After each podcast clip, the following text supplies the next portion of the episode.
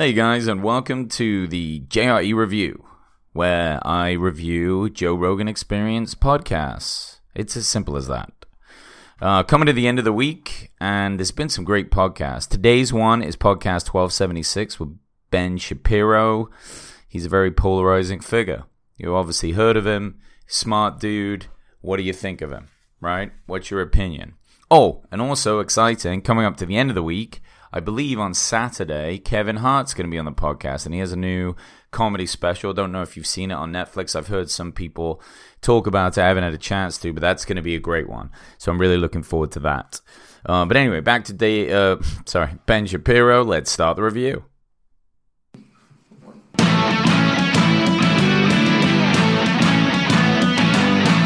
Welcome to the Joe Rogan Experience Review, where each week I review every single episode of the Joe Rogan Experience. What more do you want? So, yes, Ben, polarizing figure indeed. Um, he's Jewish guy. A lot of people see him as alt right, which doesn't make a ton of sense because I don't know why um, a Jewish guy, devout Jewish guy would be lumped into the same category uh, as white supremacists that obviously are not big fans of Jewish people. That seems uh, strange, but we like to lump people in to categories and just say this is who you are. Um, I do like these podcasts with Ben. You get to hear that he's obviously a super smart guy, fucking way smarter than I ever be.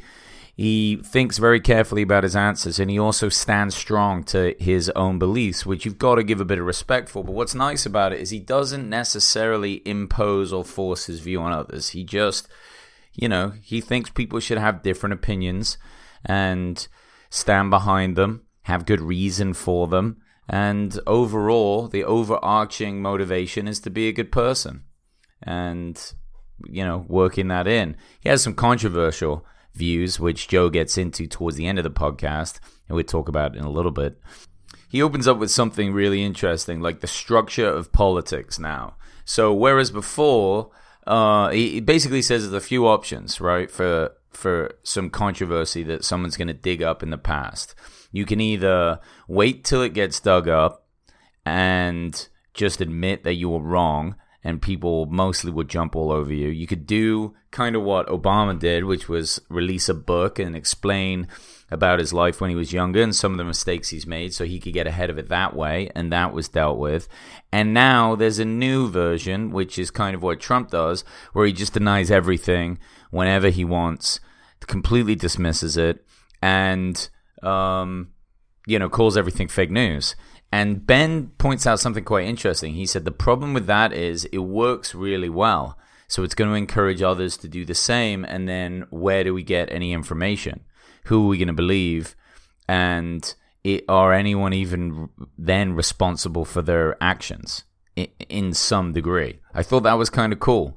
It's like this complete denial of the events is super effective. Now, can everyone pull it off? Who knows? I mean, Trump is obviously a master at it, but other people are going to learn, and there certainly will be more people in the future doing the same thing because it seems effective.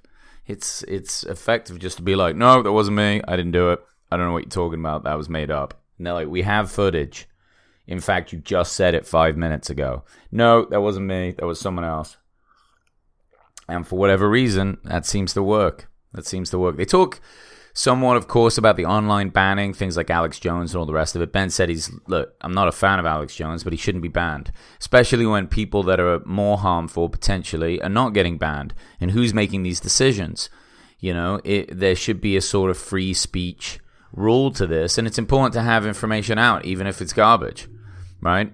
Because people can make up their own minds and decide what's going on, and you counter the argument with more information. Uh, that theory is sound, uh, you know, unless I guess just too many people are getting behind things that are complete nonsense, like this flat Earth business.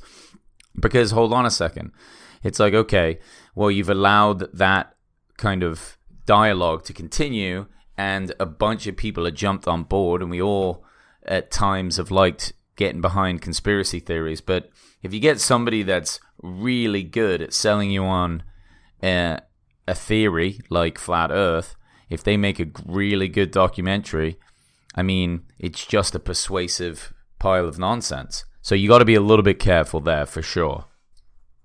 Ben switches gears a little bit and jumps into really what does make him uh, a you know a conservative individual. He says uh, he's not a big fan of government, or at least huge government, which is no surprise for any conservative person. He just thinks that the government is bad at everything, which is funny, right? Because it's the thing that runs everything. So you know w- what could be doing a better job? I mean, it's holding society together. But yep, he doesn't like it, and he's like, listen, the government does just like three things. They collect all your money, they spend money, and, and they do it on time. They're good at spending money, good at collecting it, and they have really all the guns. And this is this is how he kind of summed it up. I've never heard of anything quite so simplistic towards the the way that the government works, but I kind of you know it's logical, right? I liked the way that they made sense of it. Um, to me, that was funny. That was funny. Joe pushes him hard on the marijuana debate, or at least the drug debate. Ben's, you know, straight laced. He's not really into that. barely even drinks. Uh, definitely doesn't like going out and partying. But, uh, you know, one thing that they do agree on is that, you know, you don't want to do drugs or drink much when you're young. Your brain is developing. There's plenty of research behind that saying stay away from it. Allow yourself the chance because you got to live with that brain for the rest of your life. And if it doesn't function well because you fuck it up over a few key years, um, potentially, then that's going to give you a real disservice. You know, you can you've got plenty of time to hit the drugs and all the rest of it later in life. So, what does this mean, right? I mean, you know, they, they both agree that certain types of drugs can be beneficial if you're not well, if you're not mentally um, sound. You can take some uh, uh, prescription antidepressants and so on, antipsychotics, get your head going again. Dave, uh, ben Shapiro was talking about, I think, how his grandfather w- uh, suffered from schizophrenia they gave him lithium. He did a lot better. You know, but is there an argument for drugs being beneficial even if you're not mentally ill, right? So just take Joe, who seems to work and function pretty well, yet loves to smoke weed loves to do all that. So is there is there an argument for uh, drugs in that sense being beneficial? And that's something that Ben uh, was really not picking up on. And really, summing up their conversation, they get into another portion that I think uh, Joe felt like they disagreed slightly on, and that's, you know, the gay debate, if there is such a debate. But uh, being um, uh, devout religious man, Ben is uh, not into celebrating the uh, marriage of gay people.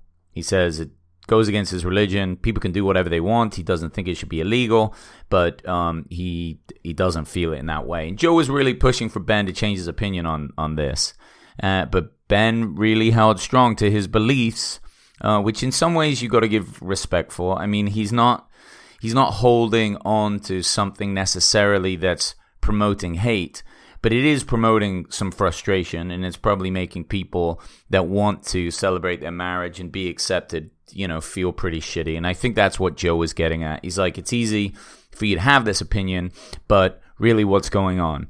It, you know, it's easy to say it, but if you were a gay man, you would feel differently. And kind of what Ben was saying is like, look, life's full of challenges. And if that is your challenge, then you have to or you should work within the confines of your beliefs and your religion and and not act on it, which I think is a very difficult thing to do and easy to say when it doesn't necessarily affect you in that way. Uh, it was it was a good conversation. You know, I, I don't think minds were changed, but it's cool to hear two people talk rationally, calmly about debates like this from very different ends of a scale and uh, not necessarily find a middle ground uh, of understanding, but get to a point where um, uh, at least they understand where each other's coming from and they respect each other's opinions and those sorts of things. So it was a cool one. It was good, as always, full of information and lots of strong opinions. Uh, smart people talking. Yeah, it was great. Check it out. And I think Ben has a new book out too that he's saying it, it's like the